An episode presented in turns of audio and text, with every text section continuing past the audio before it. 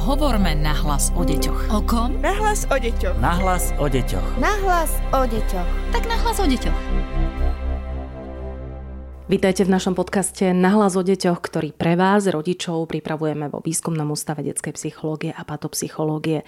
Volám sa Darina Mikolášová a dnes mám v štúdiu opäť psychologičku Výskumného ústavu detskej psychológie a patopsychológie Juditu Malík. Budeme sa spolu rozprávať o beznádeji a bezmocnosti, pretože sme v tom už začali a slúbili sme pokračovanie v jednej z predchádzajúcich častí nášho podcastu. A viacerí ste na túto tému reagovali s tým, že sa vás dotýka. Vítajte. Ďakujem za pozvanie. Skúšame stále poradiť, akým spôsobom na tú beznádej alebo bezmocnosť, ktorá sa nás e, v týchto aktuálnych e, dňoch zmocňuje a zmocňuje sa takisto aj našich detí. Keď sme v kríze, ako sa to prejavuje na našom tele, na našej psychike? Čo si môžeme všimnúť sami na sebe? Mm-hmm. Um, tá pani sa volá Elizabeth Kubler-Rossová, ktorá popísala takých 5 štádií.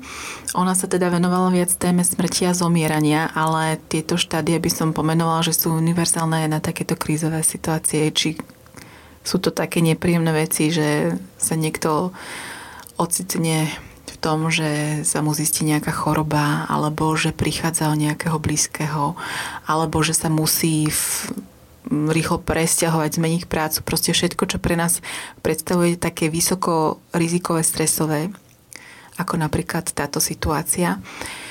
Prvé, čo prichádza, je šok. Hej? To, to asi poznáme na sebe všetci, že keď sme sa dozvedeli prvýkrát, čo sa deje, tak sme boli ohromení, boli sme v neuveriteľnom šoku.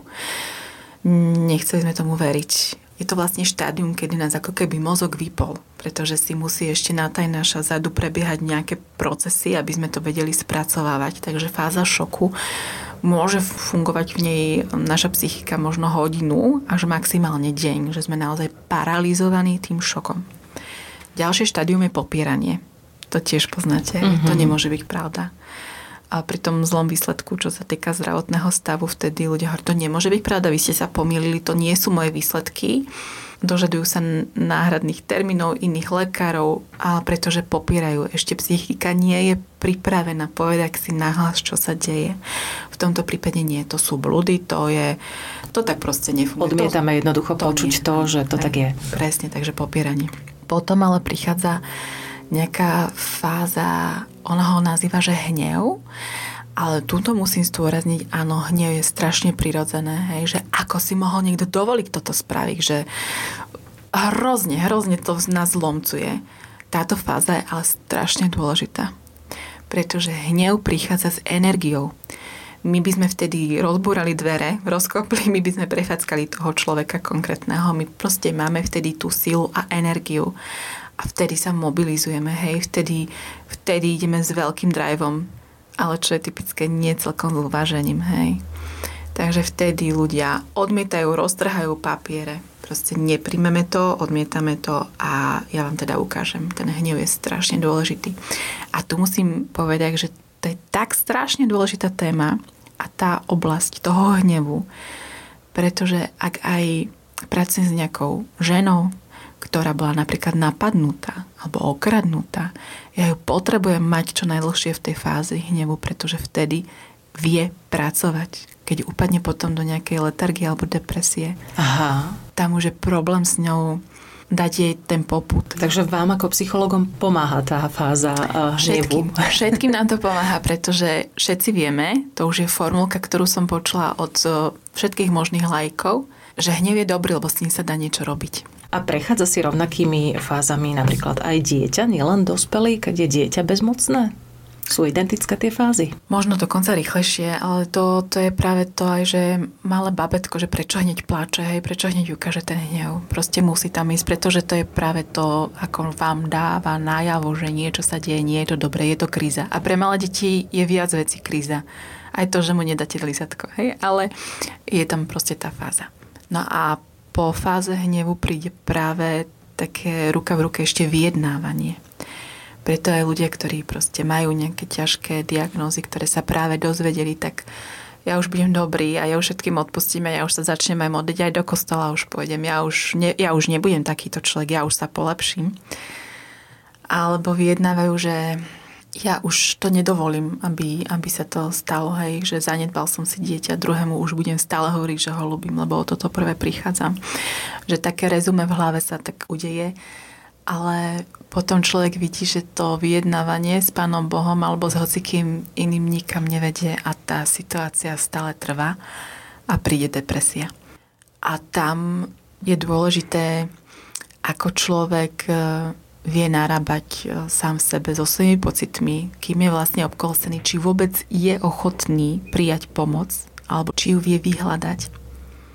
Pretože depresia sa môže skončiť buď tým zmierením sa so situáciou, alebo upadnúť do ešte hlbšej depresie, že že tí ľudia už potom ani nechcú, aby mhm. bolo niečo inak, že už proste naozaj prepadli tomu zúfalstvu a tej bezmocnosti.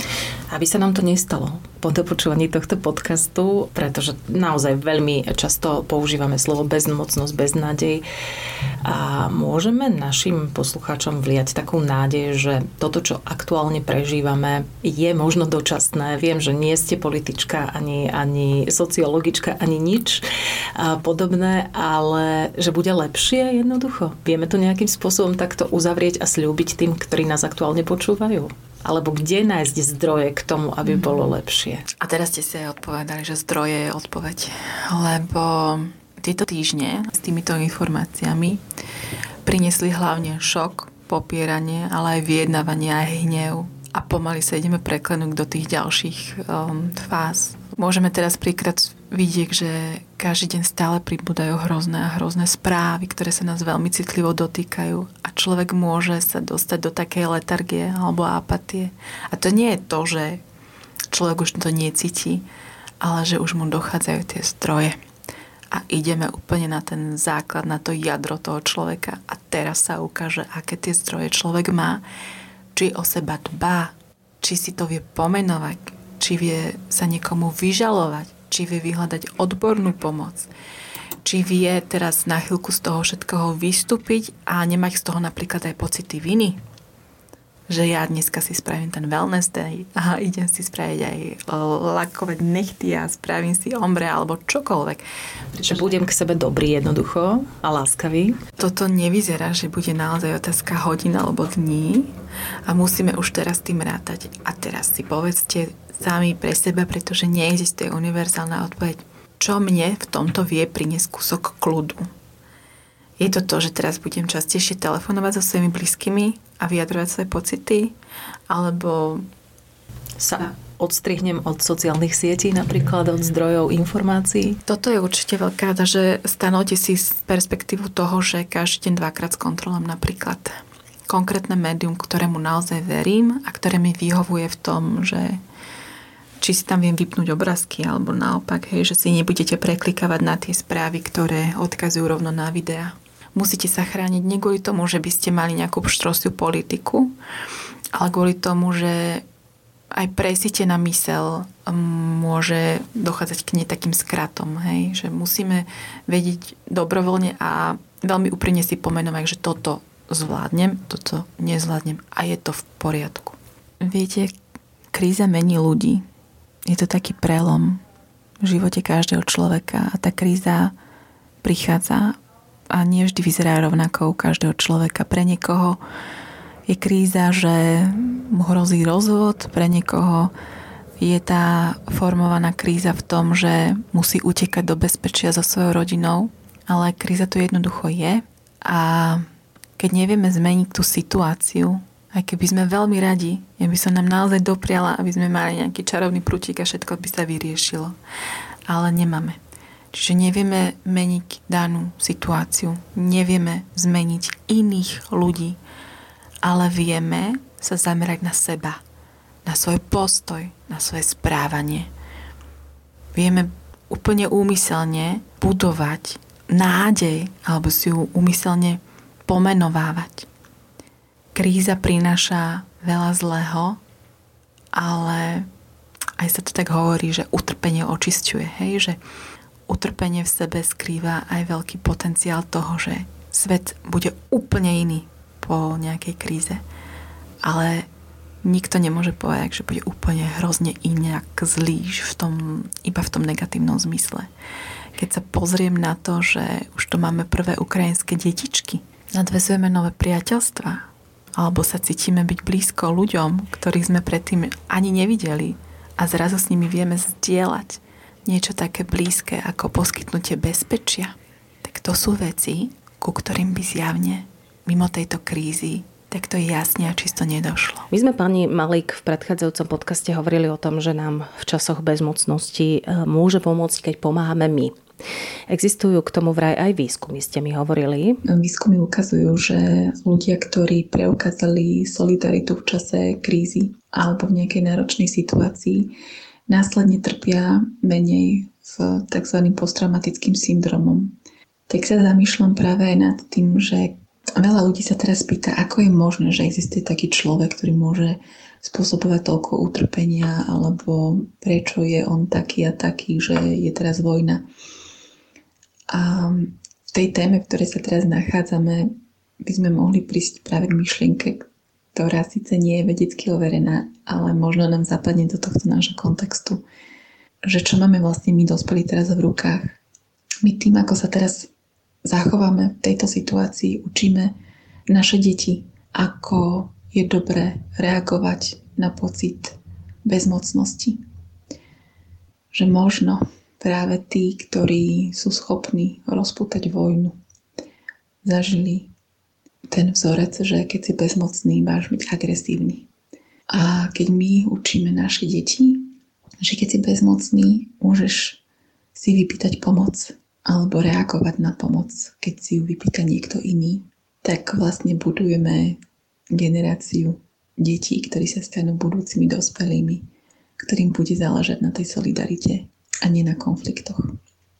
A ešte musím povedať aj takú výstrahu, že teraz už po nejakom čase, ako táto vojna na Ukrajine trvá, tak e, sa môžeme ocitať aj v situácii, že sme bezhranične pomáhali a cítime sa proste vyčerpaní. Teraz sa ukazuje práve to, aké máme vnútorné zdroje na zvládanie nejakej krízovej situácie. Už sme si vyskúšali, čo to bol šok, čo je to popieranie, máme v sebe možno stále nejaký hnev a bojovali sme bezmocnosťou tým, že sme poskytovali pomoc alebo sa zapájali do nejakých zbierok a tak ďalej. A možno už sa teraz ľudia cítia taký ohlušení tým všetkým.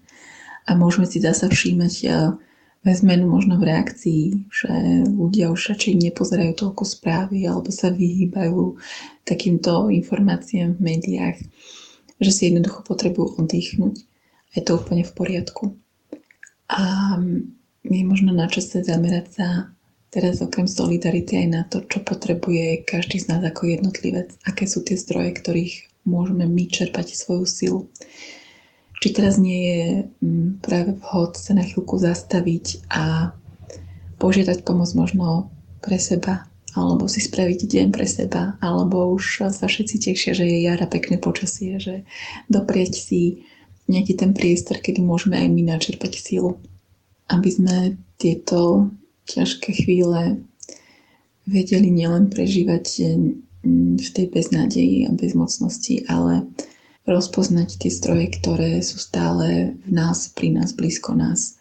A keď aj vidíme, že už sa tie zdroje oslabujú, tak znova načerpať, aby sme tú silu znova mali. A ešte ma zaujíma, ako na bezmocnosť reaguje naše telo a ako na ňu reaguje naša psychika. Naša psychika na bezmocnosť reaguje takými tými klasickými reakciami, ktoré sú typické preto, keď nám hrozí nejaké nebezpečenstvo, teda útek, útok alebo ustrnutie. Keď sa zamyslíme nad tým, že ak sa človek dlhodobo nachádza v situácii, kedy sa cíti opakovane a neustále bezmocný, hovoríme o tom, že to nie sú úplne bezpečné situácie a môže sa tam vyskytnúť jednoducho posttraumatický stresový syndrom. Nedávno som počúvala taký rozhovor so ženou, ktorá bola vystavovaná psychickému a fyzickému týraniu. A ona hovorila, že sa cítila veľmi bezmocná a že nevidela žiadne východisko a že sa jej veľmi uľavilo, keď si to už všimlo jej okolie, že sa mení jej osobnosť a že jej ponúkali pomoc. Ale bola tak veľmi hlboko v, zakorenená v tej svojej bezmocnosti a že nevidela ani to východisko v tom, že by ušla pretože sa bála, že by si ju ten človek následne našiel alebo skomplikoval život, nedostala by sa k financiám a tak ďalej, že, že každá tá myšlienka, ktorú ďalej rozvíjala, sa pre ňu skončila ako kritický scenár a tak nemohla podniknúť nič. Ale to vedomie, že jej niekto poskytol priestor, aby si on raz tú pomoc vyžiadala a vypýtala, bol ten zlomovým momentom, kedy si pripúšťala tú možnosť, že jedna tá cesta tým kritickým scenárom nekončí. To znamená, keď vám niekto radí, urob toto, urob toto a potom tam zavolaj a túto to podpíš a tam uteč a zbal si zo sebou jeden kufrik, tak eh, keď ste dlhodobo paralizovaní bezmocnosťou, zdá sa vám to ako ten najhorší systém a nevyužijete tú pomoc adekvátne. Ale keď je tam ten priestor, že vy môžete požiadať o tú pomoc a viete, že ten niekto to vypočuje a nebude to bagatelizovať, tak je tam počiatok cesty, kedy tá pomoc bude využitá a bude z toho čerpať benefity aj samotný človek. Takže v tomto prípade vždy, keď tejto konkrétnej žene niekto radil, že má ujsť, nebola toho schopná, bola stále paralizovaná tým, že vie, že to dopadne zle, ale ako náhle jej niekto povedal, vidím, že sa niečo deje a možno ešte nie si pripravená o tom so mnou hovoriť. Ale toto je moje telefónne číslo a sa mi zavolaj alebo napíš, deň, noc som tu pre teba a chcem ťa počuť. Tak v tomto konkrétnom prípade to trvalo až 6 mesiacov, ale táto osoba sa ozvala a nakoniec to dopadlo dobre. Začala si robiť nejakú stratégiu a začala vidieť tie možnosti ktorá sa ma v tej svojej bezvýchodiskovej situácii nedokázala vidieť kvôli svojej beznadeji a bezmocnosti. Hovorí psychologička Judita Malík, ktorú nájdete, ak by ste mali záujem, vo výskumnom ústave detskej psychológie a patopsychológie a práve v tomto ústave vzniká aj náš podcast na hlas o deťoch. Môžete nás kedykoľvek kontaktovať s otázkami alebo s témami, ktoré vás zaujímajú. Radi sa im budeme venovať. Skúste písať na nahlas o deťoch zavináč woodpub.sk. Teší sa na vás opäť o týždeň Darina Mikolášová. Podcast Nahlas o deťoch realizujeme v rámci národného projektu štandardizáciou systému poradenstva a prevencie k inklúzii a úspešnosti na trhu práce. Projekt sa realizuje vďaka podpore z Európskeho sociálneho fondu a Európskeho fondu regionálneho rozvoja v rámci operačného programu Ľudské zdroje. Hovorme nahlas o deťoch. O kom? Nahlas o deťoch. Nahlas o deťoch. Nahlas o deťoch. Tak nahlas o deťoch.